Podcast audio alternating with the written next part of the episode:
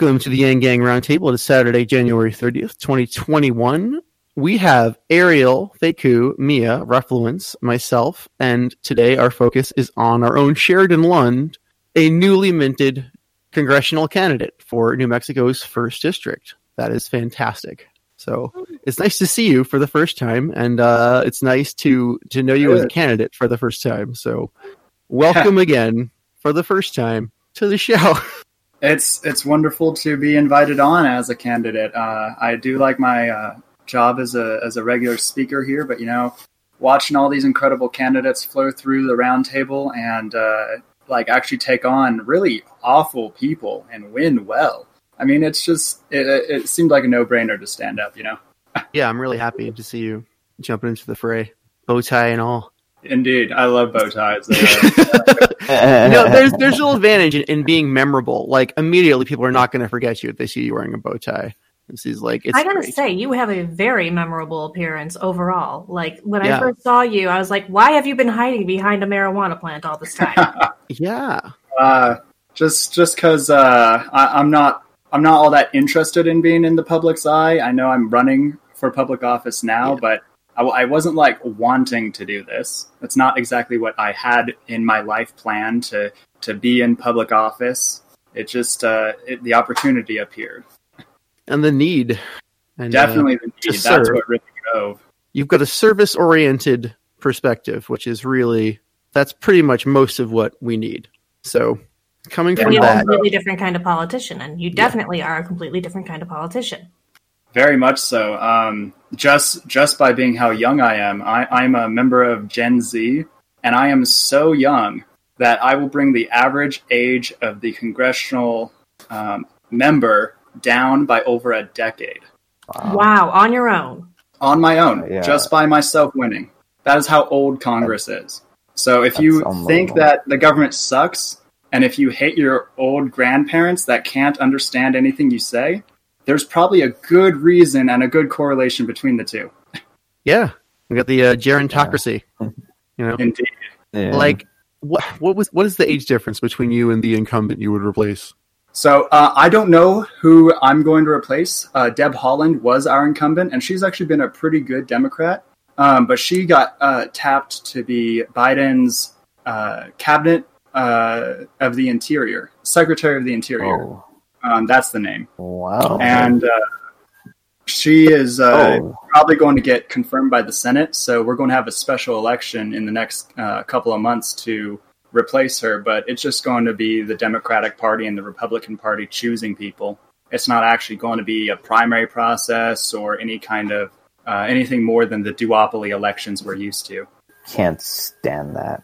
Well, that does put you in a position to to beat them at the next regular election because they are in a weak position as an appointee rather than a, an electee. Indeed. And this was really the opportunity that I realized, you know, if I want to run, if I want to help push basic income in a more real way than just having a neighborhood organization and getting uh, calls out and getting awareness up, if I actually want to help pass it, then this is the best time to do so. I'm going to make a mark in history. I'm going up against an easy opponent, incumbent wise. And there's even a few wonderful um, primary challengers alongside me who are even further left of me. So this entire context is brilliant for uh, someone like myself. So you're the centrist? Yeah, yeah. I'm the centrist. Interesting. good. good. Yeah. I was saying, uh, I was proposing sort of the campaign slogan, something along the lines of uh, not left versus right, but top versus bottom. So that's a good. Uh, oh, I'm definitely going to bring that up because it's so blatant now. Um, yeah. Since the, the especially the uh, GameStop fiasco with yeah. Robinhood, um, it is so flagrantly top versus bottom right now. If you have lawyers, if you have accountants, if you have access to these advanced uh, government tools, then you are on the side of the rich and very wealthy. And everyone else just has to do their best on their own. And it's pretty dang uh, grotesque right now. Yeah, yeah, it is. We're all living it. And uh, so it's all anybody can talk about, really, for the past couple days. Been, yeah, we've been working for a while. We have to get you the full backing of what everyone on the show can get for you. Uh, starting with on his so the model of camera I use. but is yeah, my, no. no, no, it's just like uh, a low resolution quality picture, and that makes a big difference because people really respond to all these subconscious cues about production value, and you, your words are going to have a much greater impact if you look like you optionally presented a picture. It's you know nothing. Well, do it.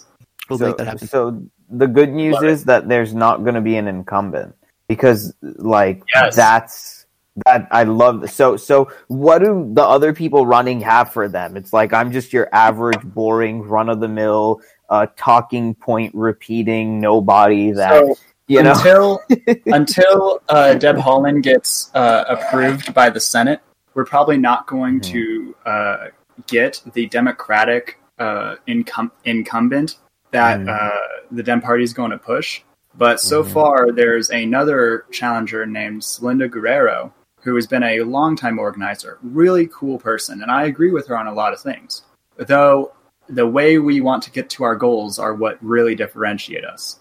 Um, she is focused a lot more on social change and uh, changing the regulations of a lot of uh, our institutions, while I am for enforcing the regulations that we already have at a greater degree and creating new institutions to catch everything that we are missing. But that's in a nutshell, uh, her versus me. And then the Democratic Party is going to be the status quo, do nothing. Yeah. So how so, much wait, of your so platform she, do you have developed already? Oh, sorry. Oh, so I just want to ask Jaron, you're in your 20s right now? Yes. Yeah. I will okay. be nearly definitionally eligible for Congress. When I uh, take wow. the oath of office, I'll be 25 years and nine months old. Nice. All right. Go ahead, Mia.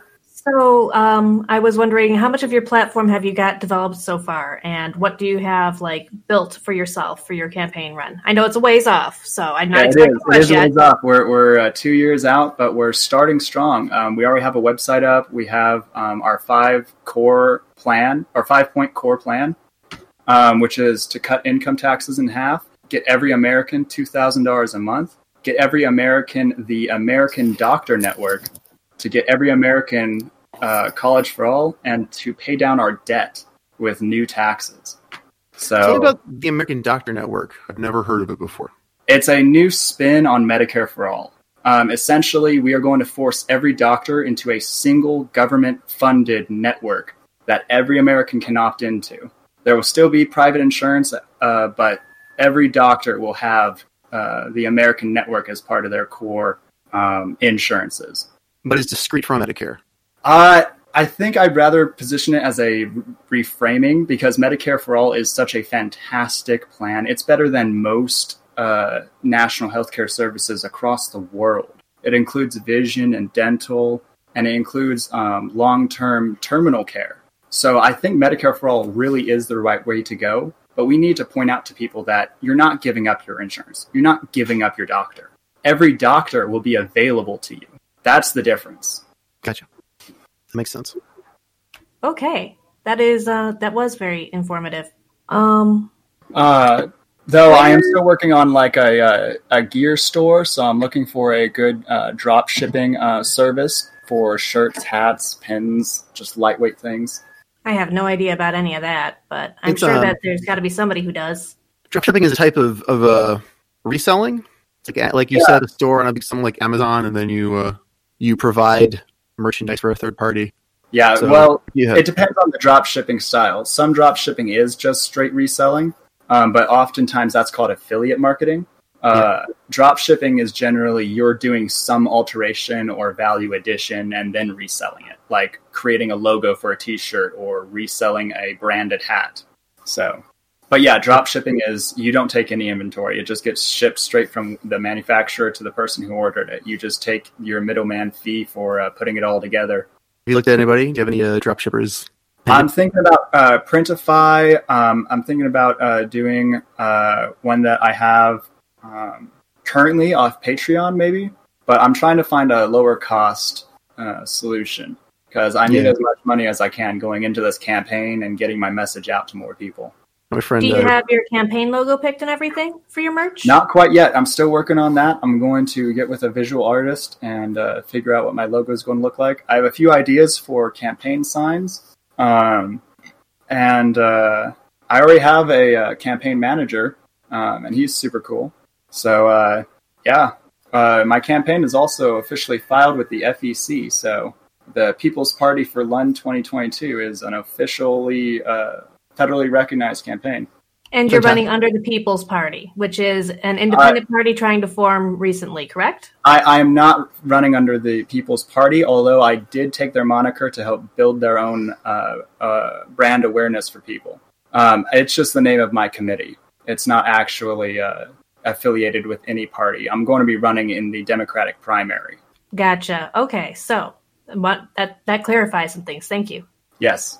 So you're telling me a little bit about your campaign manager last night, but um, for everybody here, don't you tell us a uh, little yeah. bit about your campaign manager? Uh, he's a really cool guy. He has some uh, managerial Bank of America, Target, um, and a Ooh. few other big box stores. Uh, his name is Clete Washington, and uh, he's a really, really cool guy. He actually went out to Iowa when Yang went out there and was doing his, his uh, door knocking. So he actually has a, lot of ground experience with a, a, larger scale campaign than what I'm going to be running. So it's it's an invaluable addition to my team. I would love yeah, to uh, have him on the show sometime. Oh yeah, he will be. He's just he's feeling a bit under the weather right now, so he's getting some rest. That's good. Always self care first. Indeed, indeed. Yeah, I, I, I want my team members functioning at the top of their game. Otherwise, I don't really want them. You know. yeah, of course. So, so on that note, um, what did you, do you have? I mean, it's, early days, but have you thought much about the strategy for defeating the establishment? Because that's the real, the real big challenge here. You're gonna have to have some creative I'm, thinking. I'm going to take the lead from Black Lives Matters and the amazing um, black organizers in Georgia.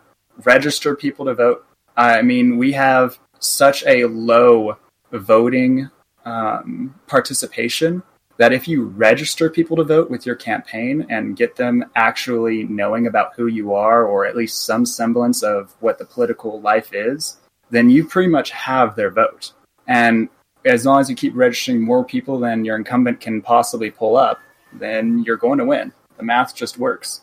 Yeah, that's a really good strategy when you're dealing with a huge age gap. Um, you want to get you know voters that aren't going to well, probably actually, not going to vote. New Mexico specifically District 1 is amazingly well balanced. We have like 15% of every age group. Um, with uh, like, I think there's 2% more um, in the 60 to 70 range, but it's like not that much. Like, we are a very well balanced demographic. So it's going to be, it's, it's just about engagement, getting people into the political process. Yeah, that is the strategy that is needed. So, um, what does the District One in encompass? Is that Albuquerque or something? Or? Yes, it encompasses um, all of Albuquerque. Um, it goes up to Placitas, goes all the way out to Encino, um, goes oh, cool. over to Mountainair, and then cuts across the mountains to catch Valencia, and then goes back up to Albuquerque. So we got this weird little like. Uh, uh, the other Faye was mentioning. Oh no, sorry, Faye Ku here was mentioning. It looks like a uh, Scottish uh, terrier. so that's that's kind of the shape of our district. Nice. Uh, it, it doesn't look that gerrymandered, so that's. Oh, it's not. and honestly, don't. Uh, there is gerrymandering uh, lives so sparsely that mm. some areas you, can actually see that District One used to take up all of the north half of, of New Mexico, uh, half of a senator around closer to Albuquerque as New Mexico has gotten more popular and as people moved here. The, the only thing that I can remember Albuquerque by is it was always that city that Bugs Bunny made the wrong turn in or something like. Sure, yeah. or yeah, shouldn't. Yeah. I, I, it is kind of embarrassing to go on vacation yeah. Some of them are. Some of them genuinely think that. That's just hilarious. I mean, that's like actually, I don't even know. It is hilarious. It's, it's also upsetting. yeah, uh, it really, really is. It's just too bad that uh, people think that. You really look like the kind of guy who deals in pesos, man. Yeah, sure. right. Well, I, I, will say I, I, do own a hefty amount of good dollars, so you know you're not far uh, off. Uh, yeah. You're looking oh, work at malt shop, I'd say. Actually, funny. Uh, yeah, is it the pinstriping? Should I, should I get solid? it's the pinstriping. Sh- the the the pinstripes. Lincoln. It's a combination. I feel like I could order soda from you from a fountain, or perhaps I could order a patent medicine. well, you can definitely order some basic income from me. Yes. Yep. I, I, that's, that's the best order. I, I intend to, uh, especially once we get the vaccine widely distributed. And New Mexico is going to be one of the first states that will be reaching herd immunity. So it's very exciting. Um, that's good. But, but once we are there, um, yeah, I'm going good. to start rallying and mm-hmm. organizing hard in the second half of this year. And I'm going to take all that experience to Washington, D.C., mm-hmm. and organize that entire town around cash. That's what you got to do. I mean, there are you know them. They're they're your neighbors, yeah. your, your statesmen. Yeah. That's, that's people who are yeah. our ages, who are living in desperate poverty, hopeless. You can find them and you can get them yeah. for you because they have never voted or they used to vote and they stopped. You're, you're like. I, I truly think that, that once, my, uh, I'm, I'm looking at uh, once you do have herd immunity, you're going to be able to go to you know find uh, every city in your district, meet the people who are there, who are engaged, who are are part of the community and aren't engaged politically and could help the community. You're going to find them. It'll be really exciting to round up all these people who are there, disenfranchised. They just don't know each other. You're going to connect them all. Absolutely. That's that's the plan is to get yeah. uh, District One to be its one big community of over half a million people. That is what it, that's what a congressional representative should be. It's a leadership position You connect those people. you know, you know, you know your constituency. It's not like so, it is today. Like, it shouldn't be like this today. I, I, I was thinking like like a like a young blonde uh, Abe Lincoln like a house without basic income cannot stand at all. uh, Campaign slogan.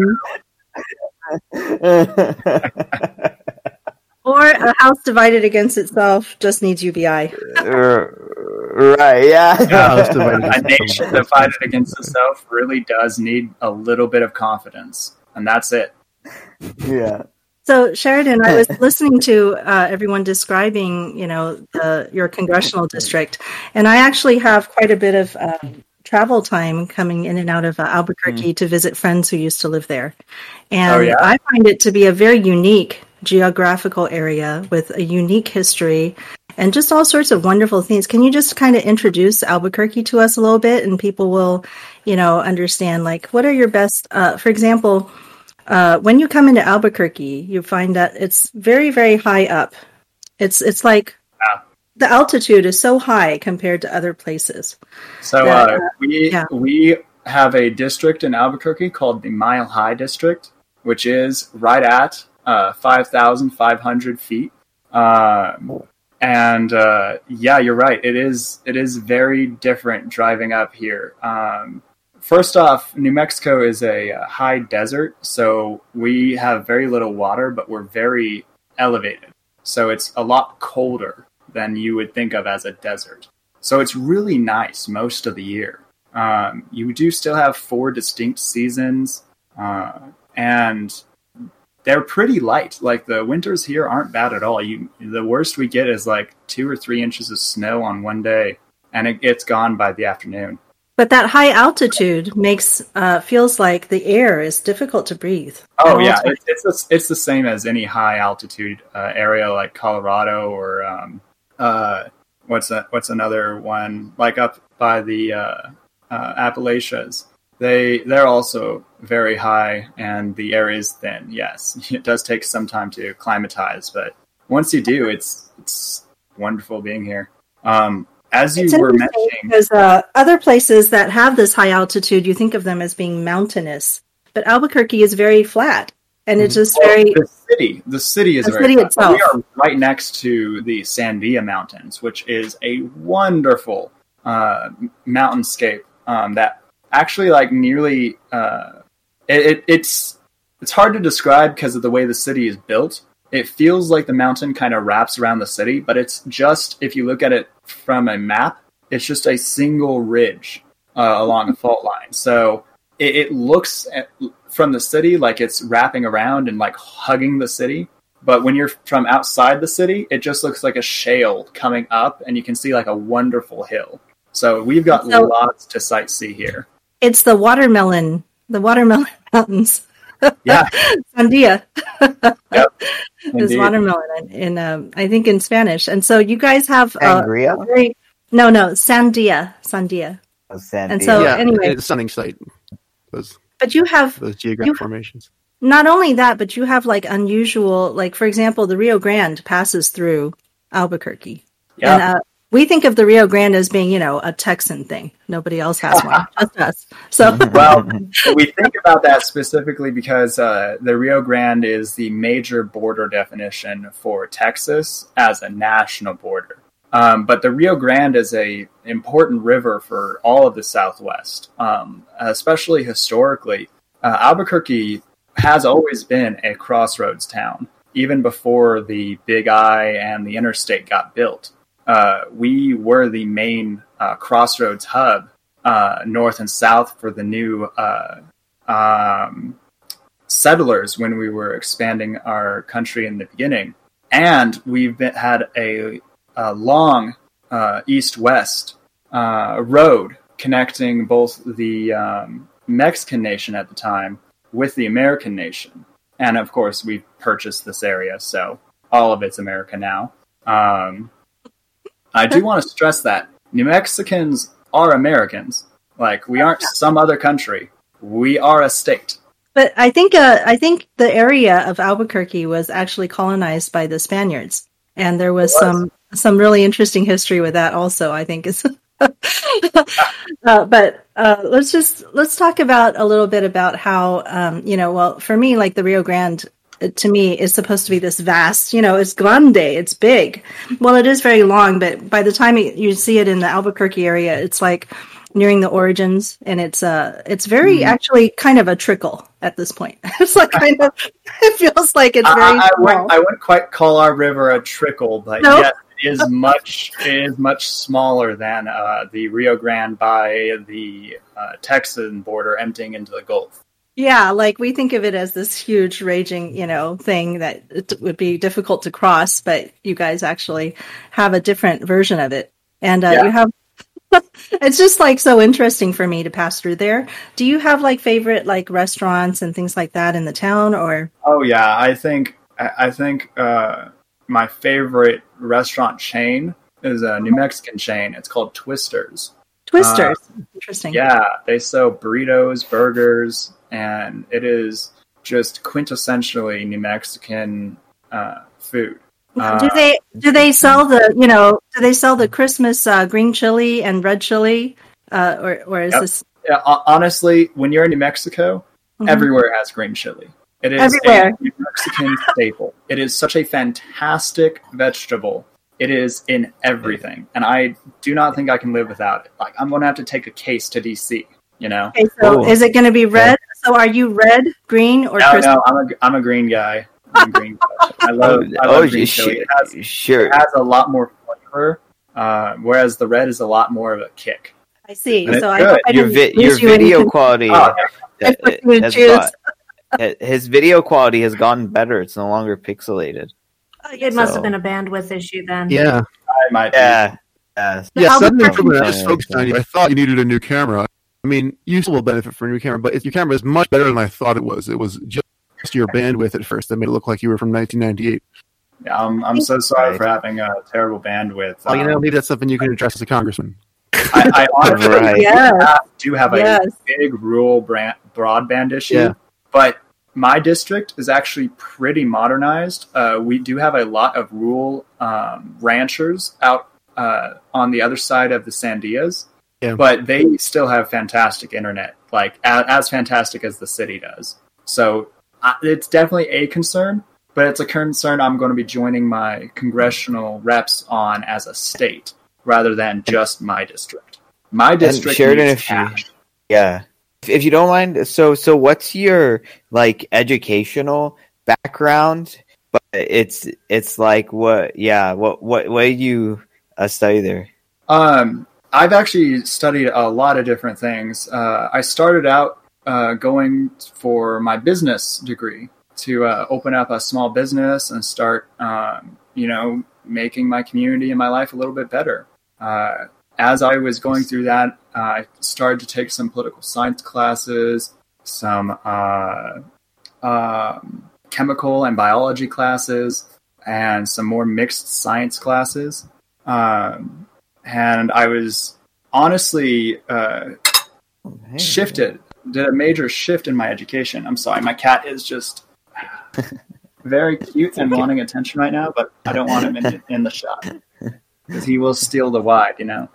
Anyways, um, where was I? Oh, going for my business degree uh, in the mixed sciences, um, and I uh, got my first associates in integrated studies from CNM, which is a great little community college here in Albuquerque. Uh, as I was trying to open up my small business, I realized I needed a little bit more cash flow um, from mm. something that was more technically proficient, so I could actually like fund my adventures to you know start getting them going. Um, mainly rent, like getting an actual space is incredibly difficult and expensive. So I shifted my education into uh, the electrical trades, and I started learning to be an electrician. And I'm actually pretty good. Uh, I got a job as an electrician building some manufactured homes, but unfortunately, that company uh, went under. Um, so I, uh, yeah, now I'm looking at uh, politics. Uh, right. Yeah. And... That, I, I love how you mentioned that because, like, I studied, uh, uh, like, I got my uh, associates in broadcasting, then in communication and right now it's like this is a podcasting thing so i love it but the thing is and then then when i found out that that the work was really hard to come by i went through a training program at a local ywca that taught me 3d printing.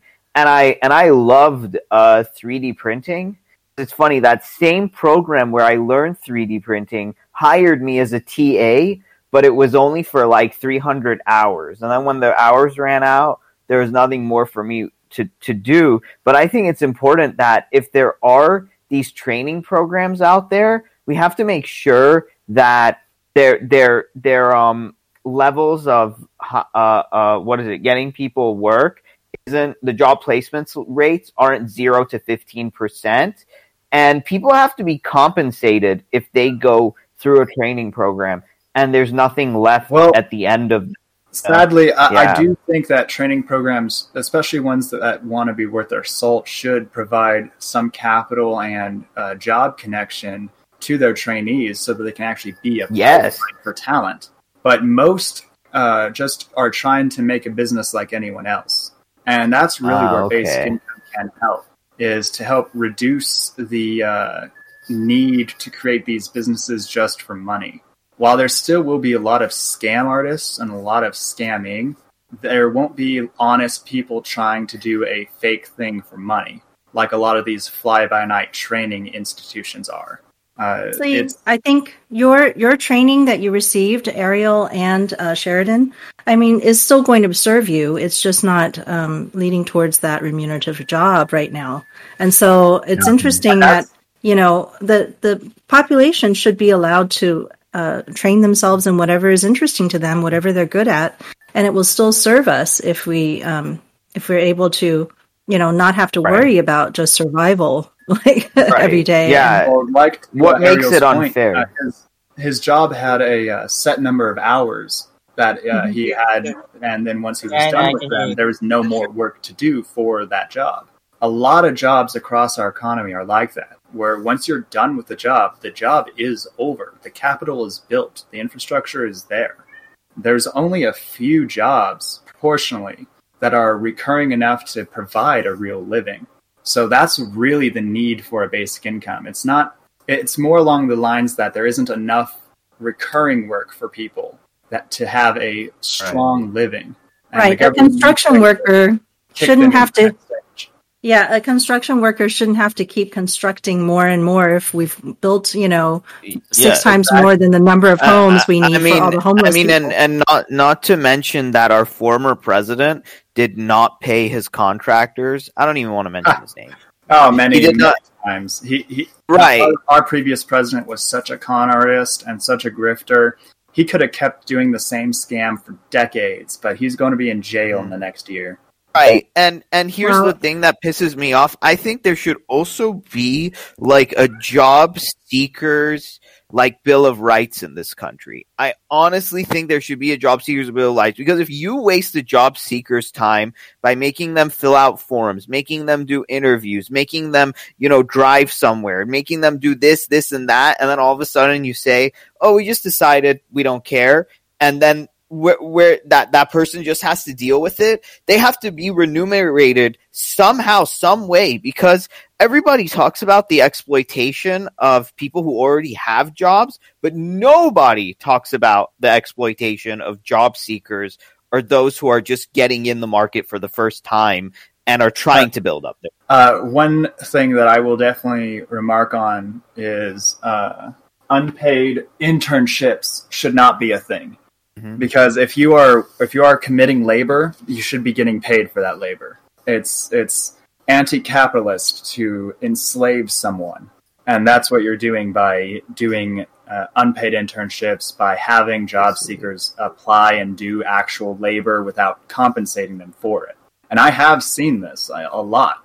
It's almost an industry practice to have a job seeker uh, do part of a job as part of an interview and that can be great in some respects. But if you're having them be as part of a uh, a a review time where they will be working for free or like an internship time, that's absolutely very wrong. And I, I agree. We need to enforce our laws that provide workers these protections, but I don't think that we need to create a whole new set, uh, a whole new bill of rights for workers or job seekers specifically. I think we need to create an economic bill of rights for every American to live a safe, com- comfortable life with our society.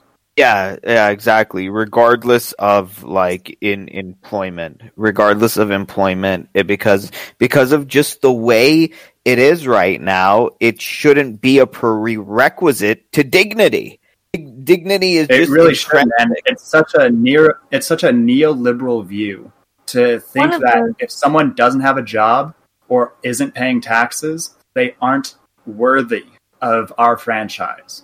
And that's what voter ID laws do. That's what the right to work laws do. Um, so many of our laws are put in place to enforce this you must have a job to participate in our government mentality. One of the big problems oh, with uh, applications, like you were talking about, Ariel, um, is how competitive right now it is to try and get any job. So they can make you jump through those hoops, and they need to make you jump through the hoops because they have to narrow down the field somehow. And the only way they can do that when they've got people who all look the same on paper is to continuously call you in and call you in and whittle you down until they're down to just who they need. So I, it's a I, situation that's um, a problem for them too. They don't want to call in that many people, but they got to make a choice somehow. Indeed, and that's another uh, thing that I talk about a lot when I talk about basic income, making the labor market better, is because we don't actually need or even want everyone to apply to a job. We do actually need some level of unemployment so that when someone who has a great idea or has an amazing innovation, they have a ready workforce that can actually do their job for, that they need at scale. Um, that's why a basic income is such a powerful tool. It provides these people who may go for a entry level job or an underqualified or uh, a job they're overqualified for or a uh, opportunity that's not exactly safe for them. They can say no. I'll wait one more month. I have two thousand dollars coming.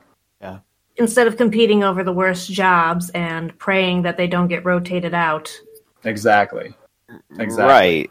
I mean, I mean, I I saw like a uh, a comedy on TV, but it might as well be this. Like the manager said, I'm so hard in choosing who the employee of the month is for our fast food place. There's only one way to settle this. You two are going to just have to fight to the death to be employee of the month.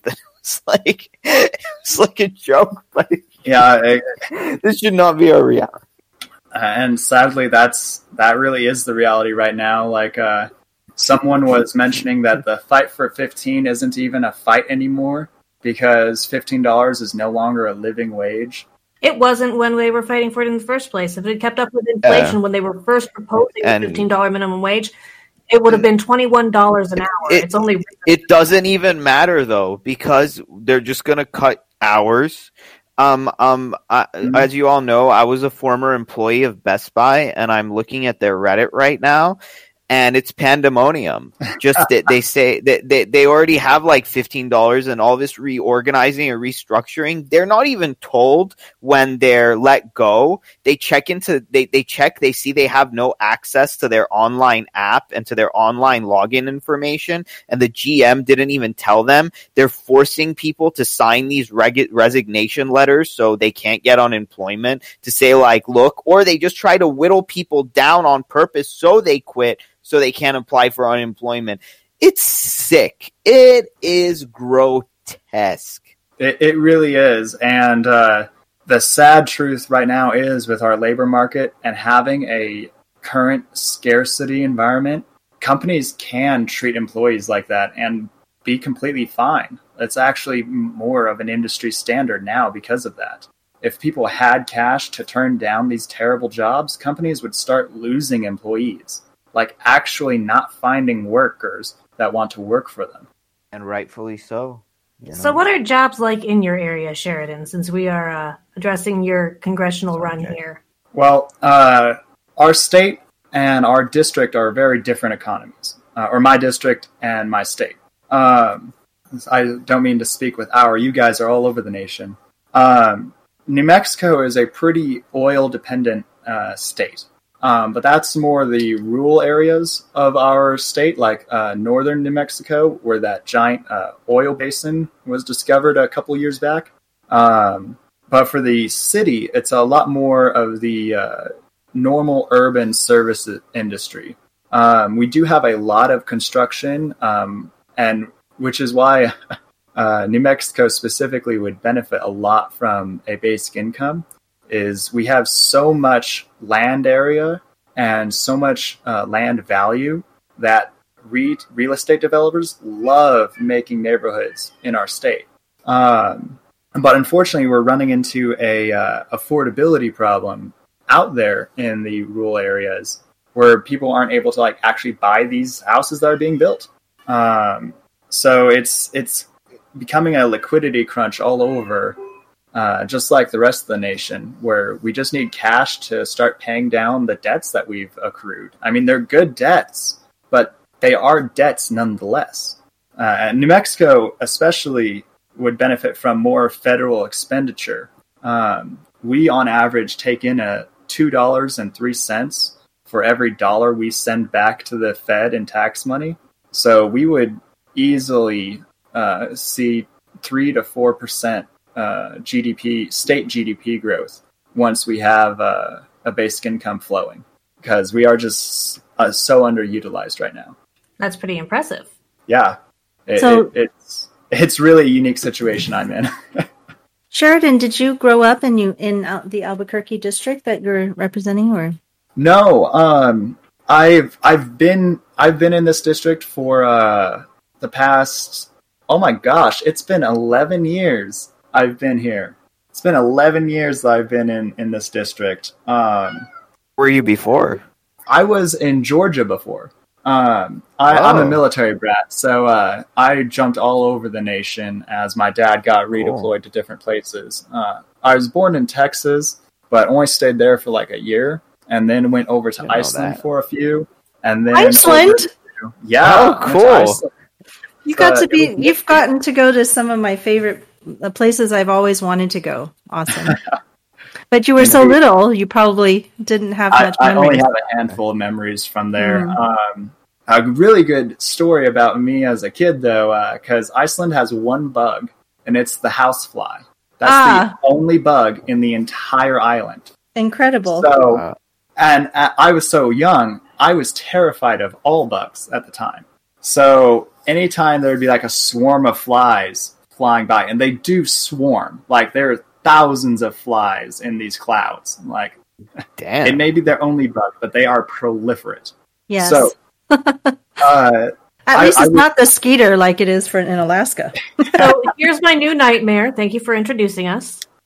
You're welcome. So, uh, but they're they're just flies. So I am terrified of these swarms as a kid, right? But my parents are so exhausted from having me like run, run away from these harmless bugs. They uh, get some uh, nail polish and they tell me it's a special fly repellent, and they paint it on my thumb. And I go all over the place, uh, like attacking bushes of flies and scaring flies away because now I have this superpower. Yeah, it worked. Your superpower was uh, uh, helped you. Oh, that's funny. Oh, okay. Excellent parenting there. yeah, then I went to uh, Georgia and I was there for uh, quite a while, like uh, six years. Um, and then uh, came here. But honestly, uh, I think my nephews have had a way cooler uh, time with their military dad. Uh, they've gone all the way over to Germany and stayed mm. there for a few years. They even know a little bit of German. Hmm. So I think well, I heard that Icelandic is a much harder language to learn. yeah, I, I'd even for Americans. I, I, have I, I have a couple I mean, of Iceland coins, but that's that's it. That would be like the one barrier that would be difficult I, for me. I, I, mean, like every everybody kind of travels to like mainland Europe and like England and stuff, but like Iceland is more interesting because it's like it's not like nobody really goes there. So well, I'd ra- I, would I'd rather kind of like say that uh, thing. if you get me started on Iceland, we'll never end. So, so I love yeah, I love the land of uh, Iceland has a lot Valkyries. going for it. It is it is a great it is a great little nation. Yeah, uh, there's just so much that's unique about it. And, and they and they uh, they, j- they jailed their bankers. Yeah, they did. They did. Uh, it, like, that's that, and they were also the place of the women's movement. I mean, if we talk politics, it's also unique in that it has the pirate party that it actually has, you know, seated members of Congress and uh, for in their con- in their Congress. I mean, it just goes on pirate and on. Party, so much too much excellence over there. that is, that is yeah. too much excellence. Like, uh, so uh, don't don't be don't be talking of Iceland to me now. I mean, go like, them. yeah, may want to go I'm back. Sorry, Being a member of the uh, Pirates Party is uh, something that's pretty incredible. I think that's very interesting. Anyway, um, I wanted to ask you a little bit about uh, your positions right? Now yes. I know that UBI is your primary. That that's yes. it, it. Well, it's technically my number two. Oh, technically well then what's number one? Tax, technically, cutting income tax in half is my number one. But that's such a, a standard mm. politician thing. Yeah, basic income is is yeah. really my number one. Well, but when you're saying is, is, tax uh, though, you're not saying it in like for the reasons that like say yes I, I specifically am talking about cutting income tax specifically in half that's it my platform does include uh, new taxes that will help pay down our debt, but I feel that income tax is an immoral tax. Why, in any capitalist country, would you want to mm. have the government tell its citizens if you work hard, if you do your best, if you love helping others, we're going to take a share of that? Yeah, like, yeah. That's, how is that at all okay? This, this is this is really funny. Like like um I'm gonna get like pay like holidays, and then I saw that. Ew. A curious question though: How do you people who are making income of what is reasonable? Well, I I do have one exception for people who tax bracket uh, for income of sixty nine percent. But so many wealthy people avoid income tax entirely that it's really kind of a redundant thing just to say for uh, more moderate working class people to say, yeah, our income tax is getting cut, but the rich are getting a higher income tax. The way that they will really pay is through a value added tax because it's a consumption tax on everything. Everything in our uh, economy will be paying a value added tax, with the exception of basic goods that get exempted. Um, but no billionaire is going to be buying like a million apples. So I'm very not exactly escaping that. with that tax. I'm very glad you clarified that. Our friend Refluence there oh. uh, gave you the thumbs down at first when he heard you saying no income tax for anybody. Yeah, but, yeah, no, I'm. But 69%. I, I am, I'm a capitalist, and I feel very strongly that you should pay your fair share and that you should know yeah, taxes, what you're paying and not use debt to pay for it. But taxes are good. Different taxes are uh, applied differently to different people. So that's why income tax, I think, is an immoral tax. It's uh, not right to tax someone's income, but it's absolutely right to tax someone who spends their money. If you are spending your money or if you're making money on money, like financial markets, they right. need to see a special tax. Why don't that. we see like a special shorting tax? No? I don't think who, a shorting who? tax is really what we need. The GameStop fiasco that happened was because laws were not enforced. The hedge fund was illegally shorting these stocks. They're using naked shorts, which allow you to technically sell more than the company has in its shares. So that's how they were able naked. to lose so much money is because we, we, just weren't enforcing our laws, but, and that's why. But I, I mean, like, Ariel's giggling at the at the term "naked shorts." yeah, I really want to yeah. Uh, cast myself slightly uh, different to Selinda here because she also is uh, in agreement here that we need to uh, properly tax financial markets. Uh, though I am for enforcing the laws that we currently have on the books before we start making new ones. Because if you are already illegally manipulating the market, then new laws aren't going to exactly stop you from manipulating the market. So basically, um, you're saying we just let them get away with whatever we want, and we'd be doing uh, the world a great deal of service by simply enforcing the rules already on the books, and we'd see a large improvement if we were just well, doing that in the first place. Let me let me allow it to be even simpler. If the government paid the IRS more, we wouldn't have any of the money issues we have now. We are uh, at such a scale that we are not enforcing the law. Even if we paid these comp- these institutions we have just a little bit more, we would actually see a return on our tax investment. That's right. how bad our enforcement but is right now. Have you heard of well, the look at the FEC? Oh, have have you heard of the fi- financialization of our economy? Like, I, I really think with all this like games that are played with like money that already exists and these billions of dollars, it's basically just leeching all this value out of our economy, but it doesn't create any real tangible anything. It's just a parlor trick, you know, like all these shorts and all these like well, derivatives. Stuff. The, like, the public stock market is called a casino for the rich very aptly because the public stock market is about uh, public perception of companies. And it's designed to help the masses invest in good, strong companies and provide retirements for after they stop working.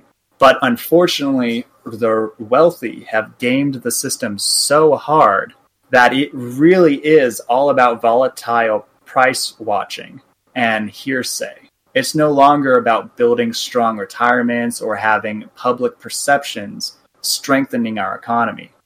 And yeah. I, I, actually go a bit further to say it's where money goes to die. The public I mean, markets yeah. are where money dies because it is not being spent on productive assets. It is being spent on speculation. Because if it were being um, regulated, if it were really a free market, then what these people did, the public showing an interest in saving a company and investing in it and screwing over these hedge fund managers would be being celebrated right now. By it would be. It really would yes. be. Um, especially by the major media, if we had journalism that was publicly funded. But because our journalism is not, because our journalism is funded through advertising and through very bare market mechanics, those market mechanics have and will still be abused by very wealthy people. That's why our major media, major media networks have had such a negative tone to retail investors. Even though retail investors are the mom and pop shop that like GameStop. Right. It just, it's, it, so, sure, you sound like such a professor. It's like it's so refreshing to get this yeah. kind of like talking instead of just you know playing on people's emotions like all these other people that we have in Congress. It's just to get you riled well, up uh, against the other side. You know. I, I do have to uh, forewarn you that uh, you'll start to slowly see me shift because uh, there's a reason that politics play on emotions like that. It's because politics is playing to the masses. And as wonderful as a long form intellectual interview is, the masses don't spend that kind of time on it. They, no, they just have their daily life. Bites, right? What was let's that? Get, let's get you a stylist for the masses. no, you no, no, no. I, I, it. Uh, send them to lund2022. Yeah. Actually, I yeah. Jobs, I will hire. You know, you're, you're a beautiful canvas. So much to work with. But um, you will hire. Serious, serious follow. Serious, I wanted to follow up something that was touched on a few minutes ago. Um, it's a great position in theory to say I believe in enforcing the, the laws in the books before making law more, but but the position you're in the legislature makes that a difficult position because your power is to make new laws. We've nope. got but you, okay. I mean, so so it's, nope. it's, it's, it's hard to enforce the extant laws. How do you do that as a legislator? So, uh, while yes, as a legislator, I am distanced from the executive. It does not mean I don't have influence on the executive, especially yeah. as a representative representatives have the power of the purse. So if we want to do any major uh, budgetary changes or any major um, revenue uh, raising, it has to start in the House. So I can get my hands directly on tax bills, directly on uh, finance bills, directly on a basic income bill. And the way that you do it as a legislature to help enforce more laws is you legislate more money to law enforcement, not uh, state law enforcement. You know, municipalities and the police power that's funded by property taxes at a state level. But for the IRS, for the FBI, for um, the SEC, all these federal level agencies can absolutely get more money coming to them or have contingency money or um, yeah uh, money that comes with uh, it's earmarked ahead of time, and it can yes, only be used for certain things. Earmarked uh, money for doing specific operations, um, like recouping amazing amounts of tax money from financial markets, which have been largely untaxed. Like, it is spectacular how much money you can get and not pay taxes on it in financial markets, especially once you are at such a scale that you become a hedge fund.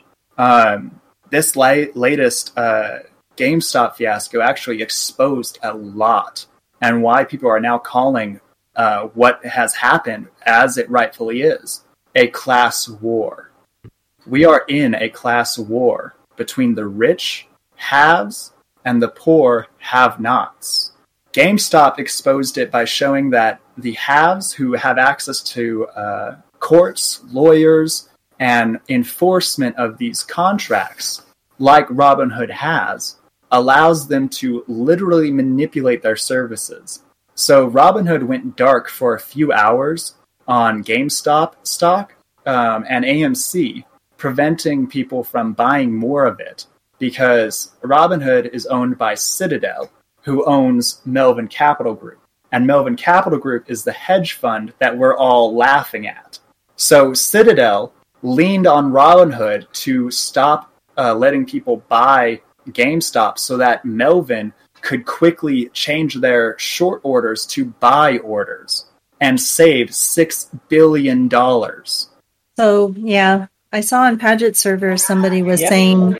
Uh, I saw on Paget server that uh, she had posted, um, you know, just a random person who was saying that, uh, you know, watching out for currently even more games to be played that the you know major hedge hedge funds and stuff they can get together and just keep selling it back and forth to each other at lower and lower prices just so that it looks like uh, you know I the mean, prices are trending down think, think, and terrify about, people to stop holding their stock. this, this is this is a problem. Think about it as like default settings in a video game. If you start the game with like 1 million health and 1 million ammo and like th- those guys on the other side start the game with like 50 health and 50 ammo. Like you're like it's it's impossible. What what are you supposed to do? Instead of here we're not talking about ammo. We're talking about money. Not only and and that's what it is. Not only you start out with fewer resources so you're taking on a behemoth uh, but once you once you get into it then all of a sudden they're like hey we'll just have the developers change the game for us for a second, you know? Right, exactly. that's where we're at. Yeah. The, we so can just they, they, we'll just prevent them from shooting. Go into the, we can just go into the source, you know. the, the, the source code and change the algorithms and stuff. Can't, now we're getting into Matrix. if, you, if you ever, yeah, if you ever watch the movie, if you ever watch the movie like Wreck It Ralph, like King Candy went into the source code to make that girl who truth a glitch. Like he went in there, and this is this is this is the kind of power that they have. They go into the source codes and they and they start pushing these buttons, and it's not it's it, it might as well be magic. It might as well just be cheating. It is. Know? It really is, and you know I personally find that that is a truly magical attribute of capitalism where you can go and suddenly change something that's working terribly. But when you have such radical changes to the game, when it's actually an entire market that someone is trying to provide, then yeah, you're you're not even playing capitalism anymore. You're just stealing people's money. So this is a good conversation. That's um, funny. I'm going to take this just brief silence to, to go back just one more time. I'm sorry so that's what I did go back to before because I, I did like your your response and moved away from it. So because I know you very well and have an extraordinary amount of trust in you compared to uh, you know a standard politician I'd be talking to, I trust you to use earmarks to get taxes enforced. But that's only because I have an extraordinary amount of trust in you. If I didn't know you, I would want to know specifically how are you going to use earmarks to get taxes enforced specifically on the wealthy and powerful. Well, uh, simply by providing bonuses to tax collectors. I mean, it's pretty simple. Incentivize. Um, more than whatever counter incentives might be being provided. well, also it, it uh, is going to be um, ratio to what they bring in. Yeah. Uh, for example, one of the greatest uh, uh sting operations was from the FBI having insiders in the mafia actually turn by guaranteeing mafia profits to those people. So you can do the same thing and far easier with public companies. I mean, if you have, if you know someone that's trading or doing something remarkably illegal, you can just have the government take their shares and give them to another person. Let's make that mafia I mean, story a talking point. Break that one out. People will remember it. People will pay attention if it's starting to doze off. You say off. I'm like, what? It, was, it, it really does. a massive amount of corruption. Yeah. Now, it makes a good example of, of, of how you really can use earmarks to get the laws enforced. You can use, you, there are methods available and, you know, it's, it's happened, it's worked. And here's how it has worked in the past with the mafia. It's, a, it's an example we'll remember. It's a teachable moment. So I think, uh, now, take that and define it into like, you know, part of your stump speech. It's good. So yeah, I'm one... definitely working on getting that stump speech out. Uh, I mean, I, I was uh, recently told that uh, you need to need to not seem like you're running for president, but I do feel like a representative is higher an office than the presidency. I mean, especially when you read the Constitution, the first line, the first word says representatives. So, like, I don't know how I can't feel like I'm running for something greater than a national spotlight here. So well, yeah, I will definitely try and refine that in. yeah, maybe like there is only one president it's, it's and funny. multiple uh, representatives. Yeah, since Biden, Biden has been in the in the Senate for in the Senate for. Wait a minute, am I? We had a moment of uh, of yeah, confusion. Yeah, that since Biden has been in the Senate for so long, he still acting as if he's a senator, even though he's a president. Like he's like, uh, oh, but I'm willing to negotiate over the check. it's like, damn it, you're just do like just oh use your leverage. I know he's right. he he's doing a lot, which is really really great, but it's still a lot of the status quo. I mean, he's just doing a lot of things that we really already needed to have long done so we can talk about these more major things like getting every American the vaccine or getting every American health care or making sure that our economy can come back strong. I mean, just very, very basic things. I'm glad we're beyond the uh, basic of is government like a, a thing we should have under Trump, but it's still very, very basic. Right. So I think sad. it's I think it's cool that uh, you are uh, you understand the elevated position of uh, the representative as being, you know, of utmost importance. It's, it's, you're the direct connection to the people, and the president yeah. has a harder time doing that as a single person. That's the whole point of our representative democracy is the representative.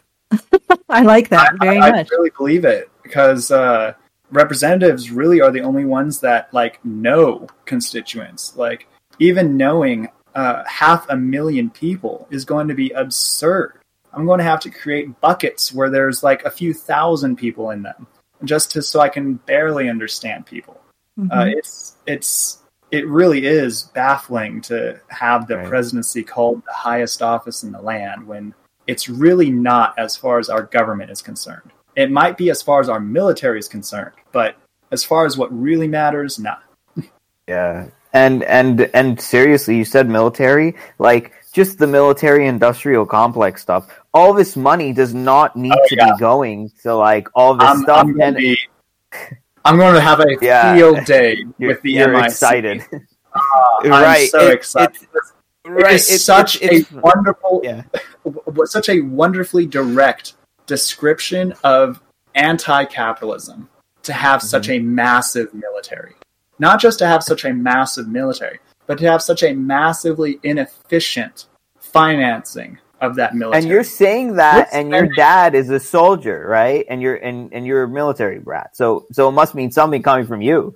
You know? Oh yeah, it means a lot. It, it, it really means a lot for me because I remember my dad telling me how, uh, and he was actually in a pretty high level position where he had to manage resources and people a lot. So mm-hmm. he was always branch of the military. Is that okay to? Oh yeah, Air Force. Um, he was in the Air okay. Force. Cool. Uh, so he was always telling me how the military always wants you to use do more with less, and even when there's less, you have to do even more. Um, and that mantra doesn't really make sense when you look at the massive scale of our military budget because it's been increasing. Right. We've been adding hundreds of billions over the past decade to our military. But what you uh, realize when you start to get into it and figure out what the disconnect is, it really is our uh, military industrial complex.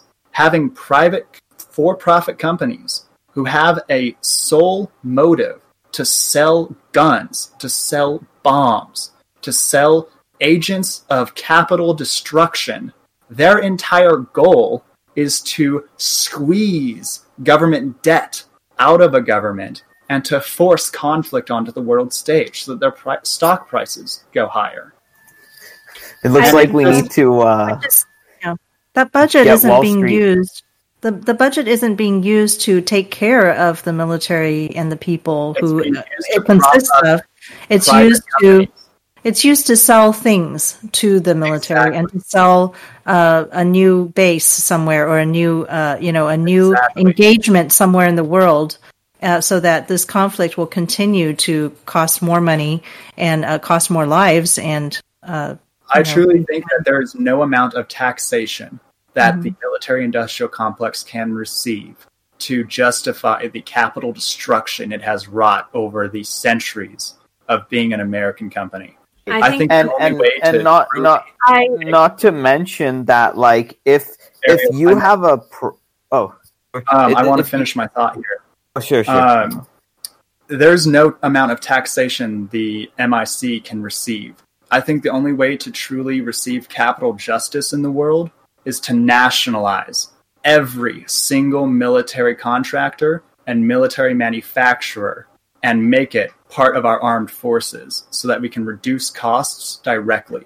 I think when uh, you were on and we were talking about your book, uh, we had discussed the differences that we would probably see in our culture and in our world if we had had our budget focused on a more um, humanistic side in the first place and hadn't had such a bloated military budget. Imagine the places we'd be scientifically, places we'd be humanitarian wise right now if we had prioritized things that made more sense for gonna, living human beings. I'm going to say that China did that and that's why they are able to surpass us at this moment. And I they, really believe they really are, and they're still playing capitalism at a very bare uh, level. Like they may have a lot of people, so they're making it work, but they don't they don't have the connection uh, to the uh, spirit of freedom, the spirit of the free market that America does. And once we do recognize that our military is actually a major budgetary weight, it is a trillion dollars a year to keep our military afloat. That is over 20, 20% of our tax revenue. You know, that's, yeah, that's $400 a month in perpetuity to every single American forever if we get rid of the military. Like without right. any not, taxes or without anything else fucking around. And, and that and extra four hundred dollars. Not not to mention it's the military. Uh, uh, not not to mention that like if you have a problem in your body with your biology, hiring a bodyguard doesn't mean anything. You know, it's like if somebody has cancer, you don't need more valuable in right. these uh, modern fights against disease rather than nations. And yeah. that's definitely going to be a major theme of my campaign is showing people that we are still in a bloody battleground fighting for survival. But it's no longer with blood and bullets. It's with money and thought and heart, culture, technology, and what people yeah. can do. And the victims are the people that we're willing to ignore who are living in poverty, who die earlier, exactly. who can't who get don't treatment have access to the technology that the rest of us do. And that is simply unjust. Now, I, I know yeah. uh, people like to rag that basic income is socialist or communist, but I can say, without a doubt, as a capitalist, there's nothing further from the truth. To not to mention the military industrial combat complex is that socialist. Go ahead. yeah. Yeah. Yeah, so I think it's really interesting that you've got uh, all of these uh, ideas about changing changes in the military, even though your family is a military family.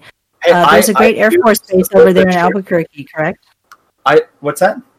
There's an Air Force base there in, Al- in Albuquerque. Yes, uh, we're actually one of the uh, most important Air Force bases. This uh, Kirtland Air Force Base trains all of the other airmen in our Air Force.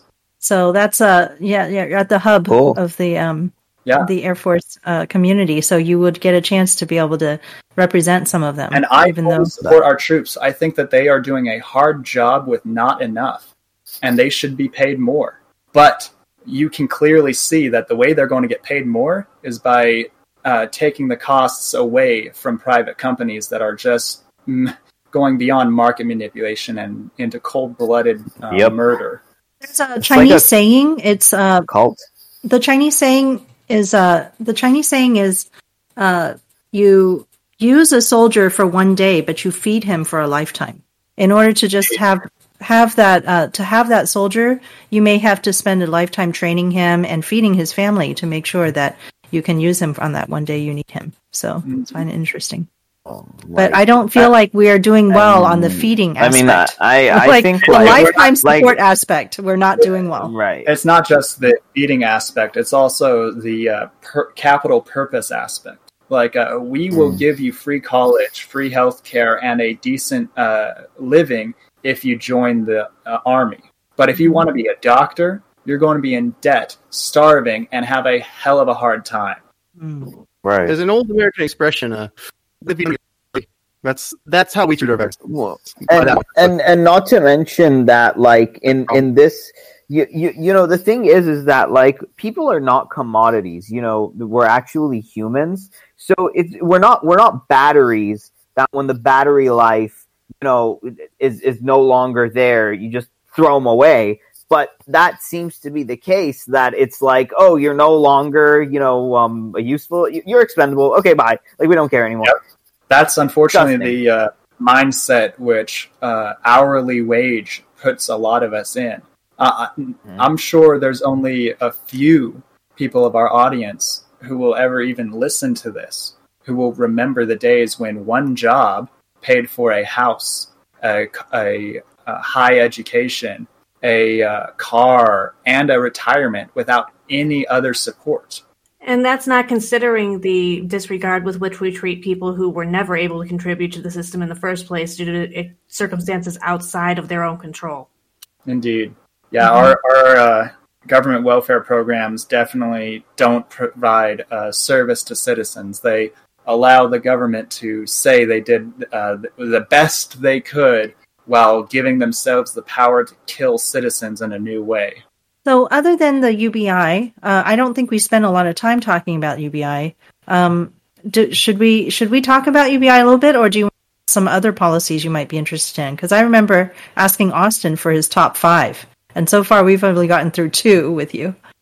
Are you ready? Are you ready to? Um, do you want to talk more about the UBI first, or do you want to talk about uh, some other policies? Yeah, let's let's uh, move on to some of our policies because I think most people understand what two thousand dollars a month means. Okay, um, everything.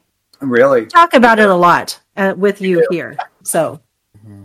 so UBI uh, is uh, everybody understands this program particularly. Hopefully, yeah, especially after uh, Yang's good work. Like we did such a good job pushing a basic income into the mainstream. Like, uh, um, yeah, let's talk about uh, um, my uh, other few policies. Um, we are, I think we already talked about Medicare for all a bit. Um, and you had a different name for that. Yes. You wanted to do a, a different, slightly different naming of it. Yes, just a slightly different framework because um, I think people are more concerned about the uh, operational logistics of what changing to a government healthcare plan means rather than the finances of it. Because I'm sure most people don't care who pays their doctor as long as they know their doctor gets paid.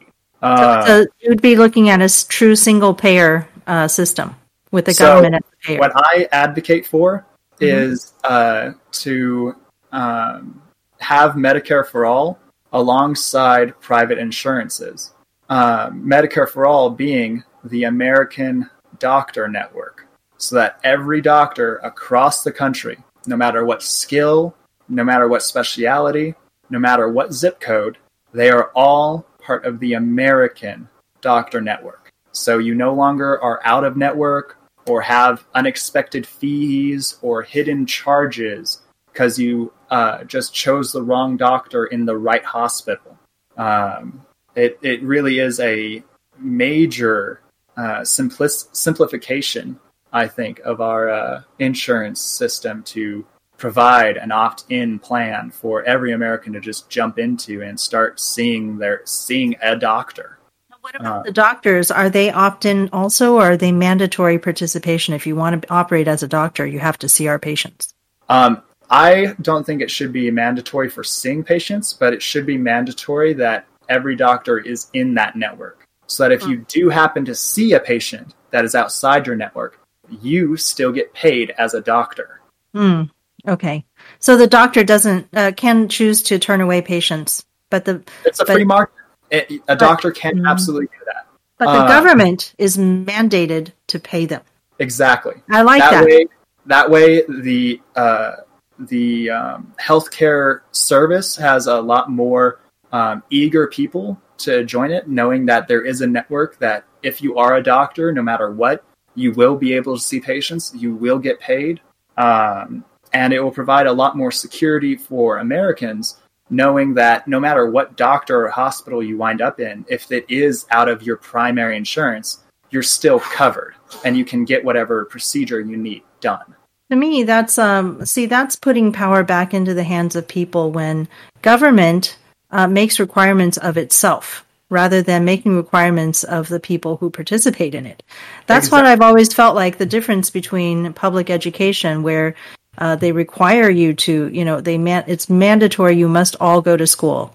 That's different than uh, the library system, the public library system, where the the government provides it. You you use it or you don't use it, but you know, uh, it's like a pure good. It's just something we offer you, and you're going you know the city runs it and it's going to uh, be provided. And so I, I like it when we uh, move towards that in terms of medicine or any sort of industry in our country, if where people just get more more of their power back. I love that's that. that's the that's what capitalism was made for, uh, especially back when uh, it was first coming onto the scene in the 1800s. It was a way for common people to organize and overthrow kings and queens overthrow lords and take back land.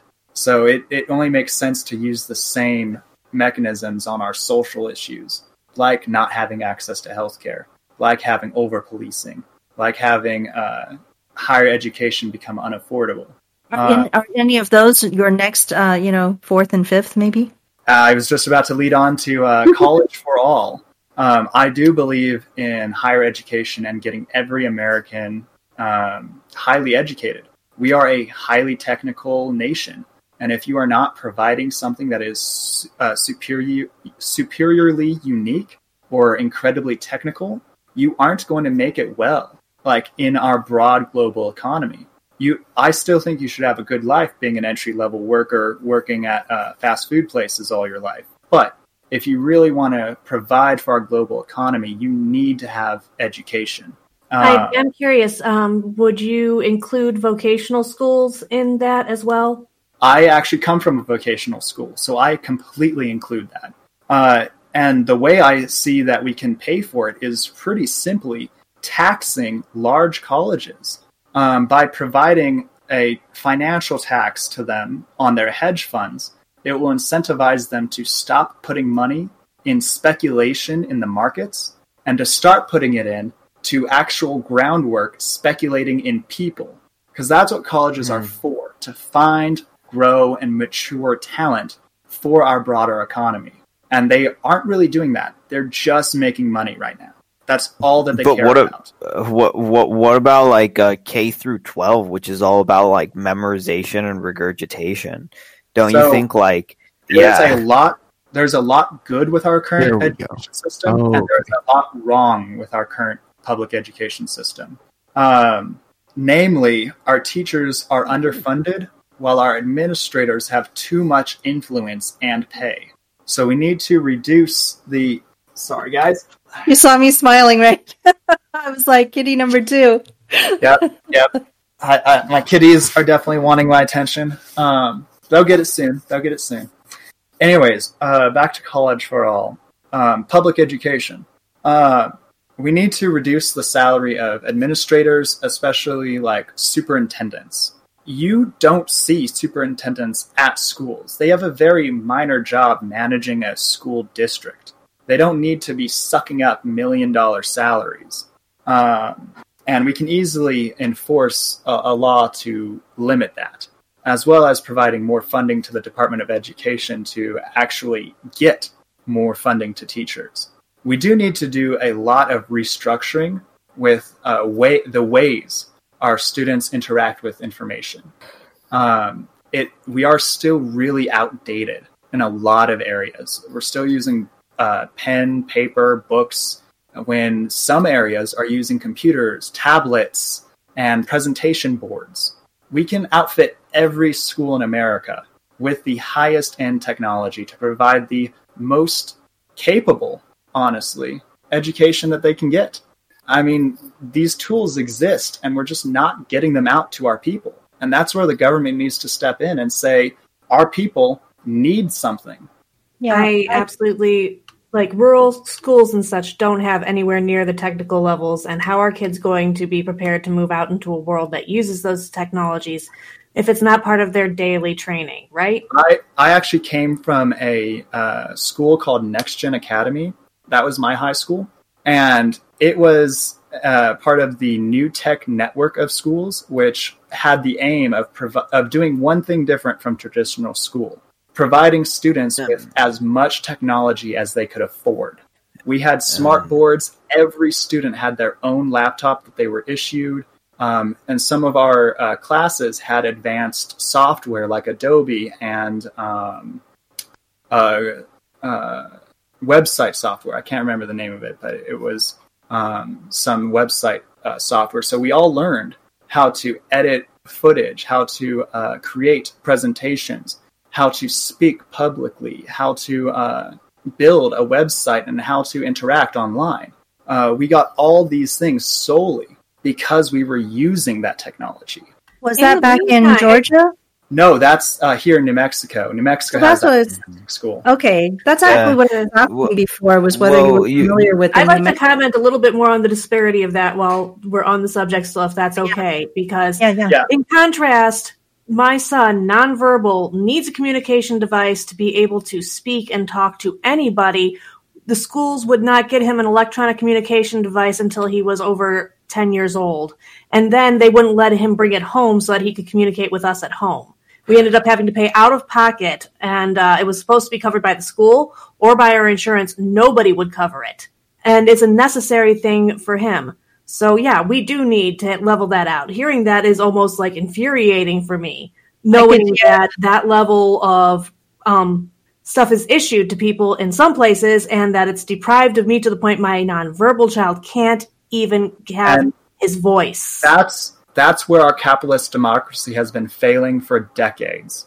The point of having capitalism, the point of having democracy in one nation was so that we'd have the free market to find new innovations and to provide higher quality. And then we'd have the government to standardize that quality to every single citizen across the nation.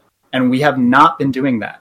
We've been allowing the free market to rage wildly on its own without supporting everyone yeah. else and and not to mention the very important fact that schools are so separate from the rest of our reality and lived experience. Like I always had the idea that schools can like take us to see like th- this may sound random, but like a grocery store how do they order their food? How how how, how do the, the, the, people behind the registers work? Or how, how do these people ring things up? And and how does a balance sheet for like like a regular, you know, store works like like okay, like a like a, a national park.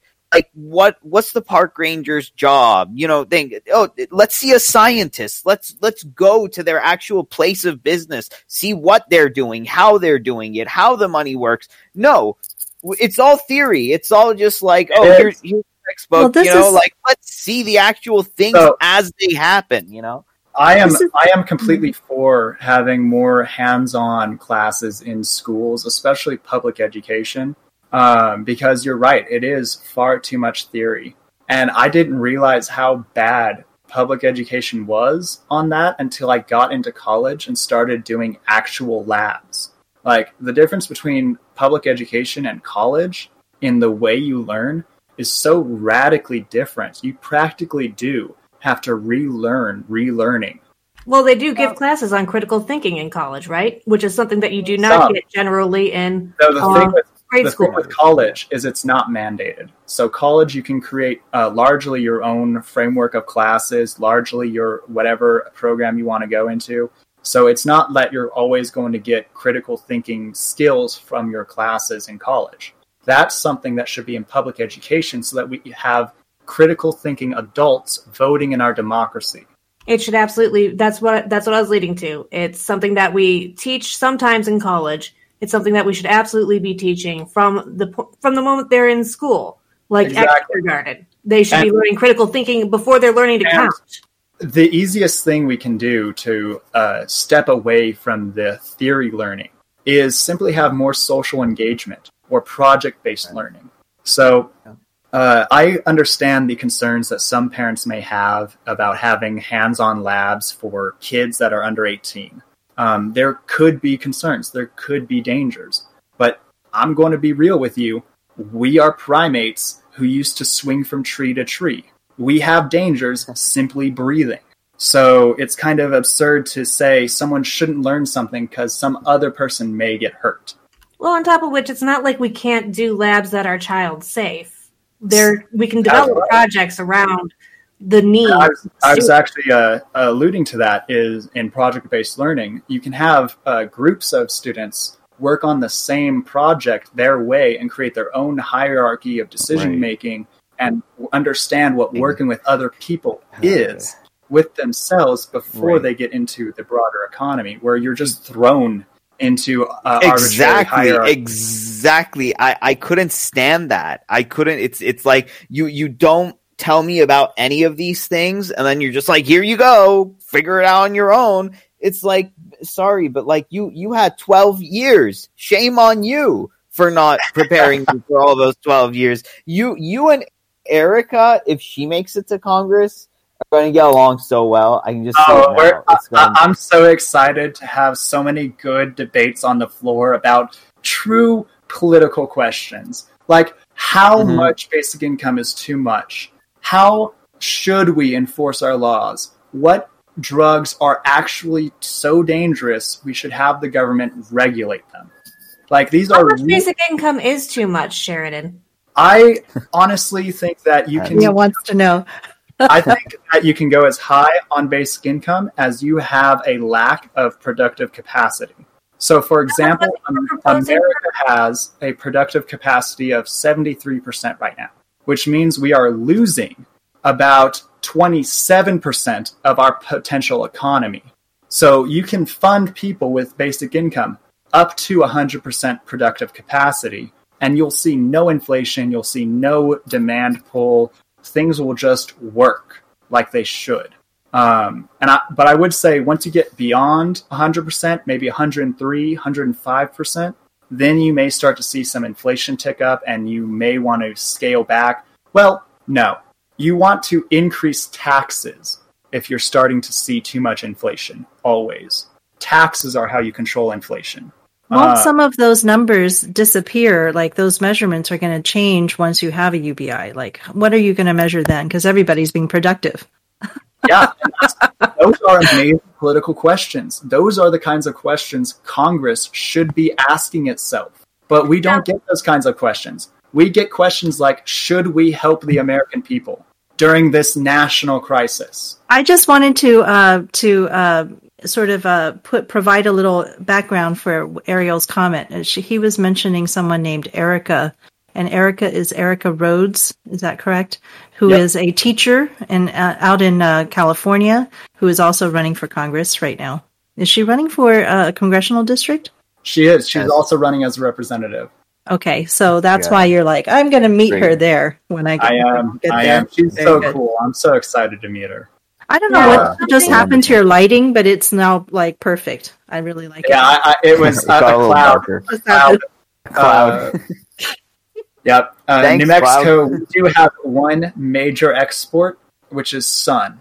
If you want Ooh. sun, you come to New Mexico. We got Florida beat, we got California beat, we got everywhere in the nation beat. We get 360 days of sun on average. 360? Yeah. I think you need but, to give yeah. some of those over to Seattle over there. well, I want to um, ask one more thing regarding uh, the UBI thing with the how much is too much. I oh. still remember. I still remember when we had our first conversation about your book that you recommended giving everybody what was it one hundred thousand dollars upon turning eighteen. Yes, that something that you still endorse. I my everything in my book I still one hundred percent endorse. Um, it is my thoughts, um, and I would like to see them happen. I do not think it is uh, something I can do in this political moment to get a yeah. cash grant to new adults, though I think it is still something that every social capitalist should fight for. Because if we get um, boosts at important moments in life, we can truly change our lives for the better. And turning ad- becoming an adult legally is one of the most important turning points for any person's life. And kind of giving them, passage, huh? Exactly. Giving them the amount of money that they need to buy a house, start a business, or to uh, make the world a better place is the least we can do. Because a basic yeah. income is not for that. A basic income is to provide every citizen a good life. That's and it. crank up their potential to benefit society too. It right. does, but that's not what a basic income is for. That's why I talk about like how high is too high for a basic income because uh, that's a good discussion. How much but, money but should the government be paying so that people have good lives? And how much should I, the government be taxing from the very successful people? Well, I kind of think about it as like a, a tree. Like you don't you don't water a tree after it's done growing, right? And that's the kind of thing that I see when people expect people with nothing to create something. Give them something to work with first and then they'll create. You don't tell them start with nothing, create something, and then I'll give you something after that. It, it ju- just like how you don't tell like like kids that are born provide for your yourself first, and then I'll provide for you. You know, it, and it, everything has a starting I, point. And I think that if we had this same discussion, even like 50 years ago, like just before the uh, civil rights movement, um, we would absolutely have a basic income right now. Um, I truly think that this delay in getting basic income truly has been just a misunderstanding of human progress. Because before, when capitalism was working fantastic with jobs alone, uh, you had lots of empty value lots of empty land, lots of empty possibility where people could actually build things and make infrastructure that they can profit from. But now, as we are maturing as a capitalist nation, we have a lot of infrastructure. We have so much infrastructure, we are actually having a hard time making that infrastructure high quality. And it's not like we don't have the labor to do that, it's that we don't have the political motivation to scale up what we can do. And we're not measuring the right measurements. Um, so, is is changing the measurements of society going to be one of your uh, major yes. uh, things? Is that the yep. last one, or did I hit it? Um, no, it's actually not in my five point plan. My five point plan is very specific, actionable policies. Um, I do intend to get the American scorecard uh, cha- uh, uh, adapted and brought up in Congress so that we can uh, start utilizing it because I think that it is a great uh, metric catalog for congressional members and for our government at large. I do still think that our current major economic measures are good for market traders and for um, entrepreneurs working at a national scale. But you're right, we do need new and more apparent measurements for localized economies. Um, we have lots and lots of data about like employment and what companies we have that exist, but we don't have a lot of metrics on what demand exists. So if we could uh, make that more apparent, we would have a lot more innovation coming through as well. Right, and whether people are like socially and emotionally neglected. I mean, connected to the job that they have. I said neglected because when I when I know I worked in an office, I was bored out of my brain. Like I, I, I couldn't stand it. But when I worked at a Best Buy, even though the pay wasn't really that awesome, and sometimes they caught an hour, I was attached to my work because I like technology and I like you know games and all that stuff and I like like computers. So there was a difference. Even though the pay was the same, the attachment to my work and the kind of connection I had to it actually mattered. But they don't me- measure that. They just say, "Oh, people just have jobs. That's it. And and there's a good reason why that has been historically true, and there's a better reason why we do need to change it. Initially, governments were because you have to remember we are primates that came from dirt. Mm-hmm. So building our government was remarkably difficult, and we only cared about making the government continue to survive, bringing up tax revenue. And the only way you do tax revenue is by taxing jobs or uh, monetary transactions with a currency. So that's why the focus on jobs has been so prevalent. But now we're starting to see beyond the breakdown of jobs, the political loss of the job connection. Uh, mm-hmm. Like you were mentioning, how you were more engaged at a different job that was focused on uh, more more of your passion. Uh, government is kind of the same way they're kind of only focused on their legacy and the uh, tax rate that they can pull up um, rather than immediate problems. So, uh, did you uh, did you get the chance to tell us what our what your fifth one was? Because I'm not. Oh, uh, I mean, sorry. Yeah, we, we uh, so my, we're on the fifth one, and it's yeah. uh, pay down our debt, which is to oh, okay. basically have a slew of new taxes come about that are specifically targeted to our deficit so that everything that is new tax revenue goes directly to paying down our principal. So that I gotta be honest, I'm kind of hoping you were meaning something else by that. I know that sounds weird, but I was hoping that you were meaning that you would help uh, people pay down their debts, so that, that way they'd be free of the debt that's been placed upon them. So I am, I am fully behind the uh, goal as a social capitalist to have zero debt in our country, but I am a capital national deficit to pay it down. Um, the basic income is what's going to really help pay individual debts and help restructure individual lives. Um, now, with- okay, I, I don't know about. Uh, I have an issue with the paying down the federal debt because I believe that the federal debt is actually our money supply, and so when you pay it down, you're destroying money, like you said. Um, actually, you know, I have. Uh, so there's there's another um, line of uh, thinking that uh, the reason we have our federal debt is to make importing and exporting easier in the global economy, um, well, so that forex, forex is actually weaker, or our dollar is weaker as a result. So I think we, we may, yeah, we may need to schedule a time to actually talk more about the federal debt and I think that that's going to be a big topic we won't be able to cover adequately today. It is, um, I'll, I'll, cover uh, my plan briefly. Okay. Uh, my initial plan is to have a 20% value added tax across the entire economy, exempting um, hygiene and healthcare and basic food goods. But every other transaction in our economy will have that new value added tax. Uh, there will be a few sector specific taxes uh, for healthcare insurance and financial markets to help reduce their sector wide inflation. And there's going to be a few um, comfort uh, creature comfort taxes to help reduce annoyances in our life, like advertisements. Mm. They can get taxed at 50% easily. Um, nice.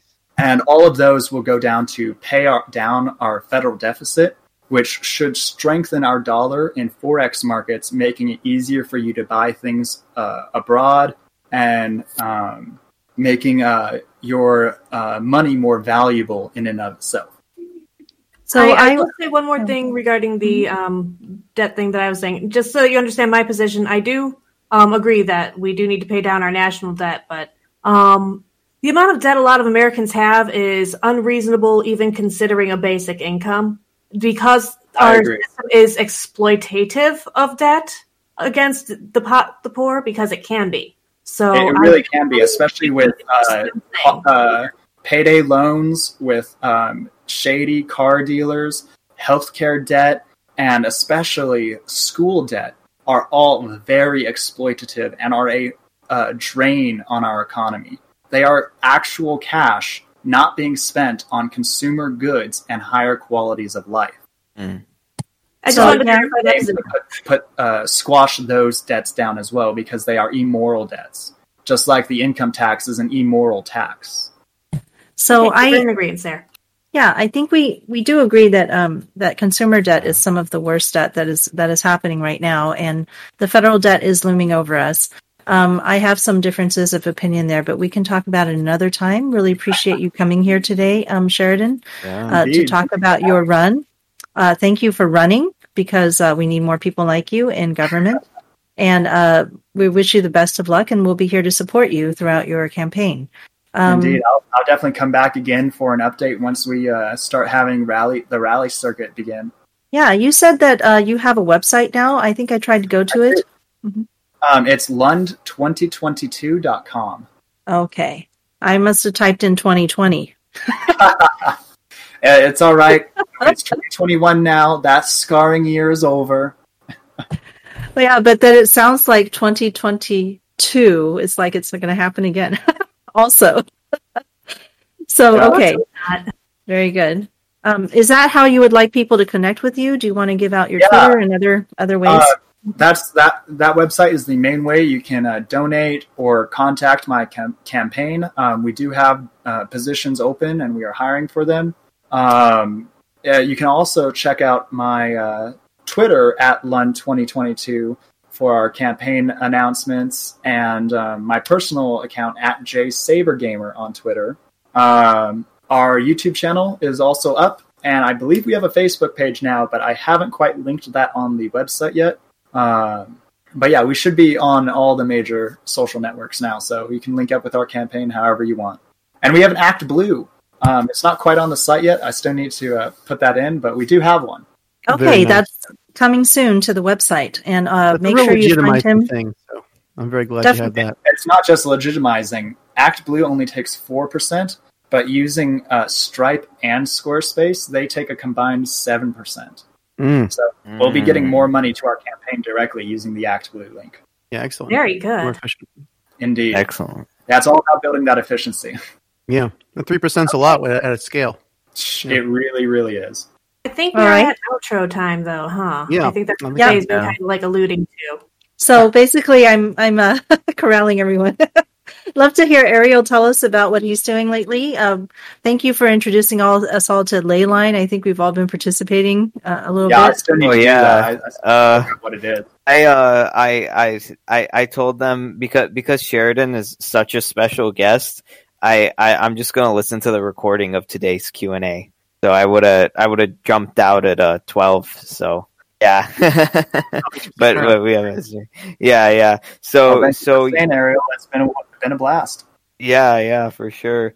Um, uh, yeah. So at Leyline, I think it's just a thing, but I think on uh, February seventh, I'm gonna have an interview with uh, Tom at Nerds for Yang. I was I was promised that, and I'm just gonna talk about like uh, what what I see as a problem that is clout culture. I think a lot of times the people people who are just comfortable and happy and have enough, they they get the spotlight. They, they they get they get the light shined on them. But the people who actually need help and are struggling and do have a message to send are ignored. They're they're shunned. And I'm gonna say it should be the opposite way around. If that person is on the top, don't give that person all the attention because he's already there. But if there's a person that's on the bottom or trying to make their way up, I, that person is the one who needs the attention and the help and the clout and all of these things. We have it all wrong. We have it all wrong, and that's that's the point that that I want to make on his uh, show. Yeah, I'm definitely yeah. excited. Uh, I'll definitely listen to that one. Uh, I'm working with Tom with his uh, website of thepeople.us. I'm trying nice. to uh, connect as a candidate on his site to help do just that. Uh, we really do have a attention economy that is in a uh, hierarchical position to push the t- uh, the top up. Um, whereas yeah. if we, if we had even a basic income or more of a attentive culture, we would definitely see a lot more of the voices that need to be heard getting heard. But because of the advertising and scarcity of our uh, climate right now, um, it's so hard to fight against that clout. Yes, yes, exactly. But we're all in it together, and and and and some and and and it's like you shouldn't just have to get clout since you're you're streaking naked in the middle of a football game. Or, or you do something stupid or, or, or you rob a bank you know? It decent people deserve attention whether or not they can just entertain you for five seconds or make a make a make some kind of dog and pony show and that's I definitely support the uh, progressive caucus of the Democrats, where they say that we need to regulate the attention economy so that people who uh, want to be part of our economy don't get crowded out by the uh, big influencers. Oh, yeah, a hundred percent. So Ariel, did 100%. you did you give your yeah. um, Twitter and things like that already? Yeah, I'll, I'll do that right now. Okay, uh, okay so find me at Ariel's Aerials. So that's A R I E L S A E R I A L S on Twitter, and uh, you can find me. Uh, you can go to youtube.com slash revolutionary thinking. It's Ariel's Aerials on Instagram too, and I now have a link tree that's uh, Ariel 2022. Right. Nice. I need to set up my own link tree there. Yeah, and Mia Mia has the uh, wins the best T-shirt today. I think. Indeed, cancel poverty. Cancel it. Cancel it all. It is. Yeah. It is built into our system. It is a feature of this neoliberal capitalist system that we currently have, and Poverty it is to be abolished. Go. Yeah, abolished. Poverty must go. Um, on that note, uh, everybody, you should pay attention. On February 4th, there is an invoice from the people uh, movement going on from basic income, where mm-hmm. uh, we are going to be demanding our 2K that is owed to us, 2K per month that is owed to us. So uh, take a look into that. That is going to be a lot of fun. I plan on doing something about it. If I can find a way to print the letter out, I will be joyful. But I don't have a printer because I live in poverty, and something as simple as a printer is too much. Um, particularly the ink. I like to think that I am uh, working poor right now. I pulled myself just above poverty. And yeah, a printer is not at all something uh, any one of the lower classes can properly afford. It has so much maintenance cost, and its upfront cost is just. We buy them when they're on sale for like 30 bucks, and then we use them until they run out of ink, and we end up having to throw them away because the ink is more expensive than the printer itself. Indeed. That's an incredible story of capitalism yeah. gone awry. yeah. we we have we have to change the the capitalism that we have right now to capitalism because I call it capitalism because this is a bunch of crap. That's what we have right now. It is. Uh, I want to ask if I can keep anybody who's staying or going to be on the show Sunday for about five minutes afterwards because I need to discuss with you the guests for tomorrow. Uh, so I volunteer. And also, um, I should give my sign off information. I am Mia Songbird on Twitter at Mia Songbird. I am Mia Songbird on Frey.world.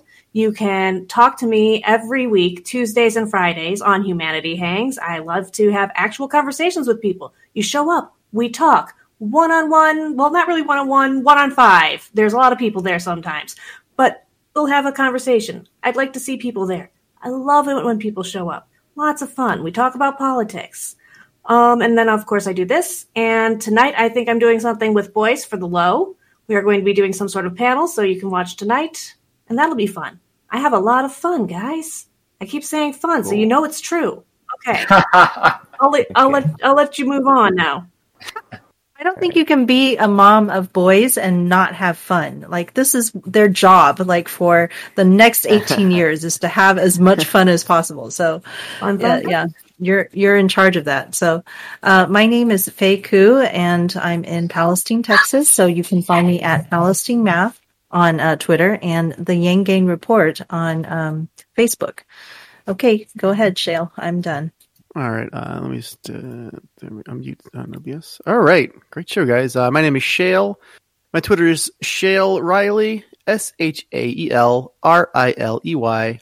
Thank you so much for giving us your time and attention. We had some really good uh, comments in the YouTube, so thank you for that.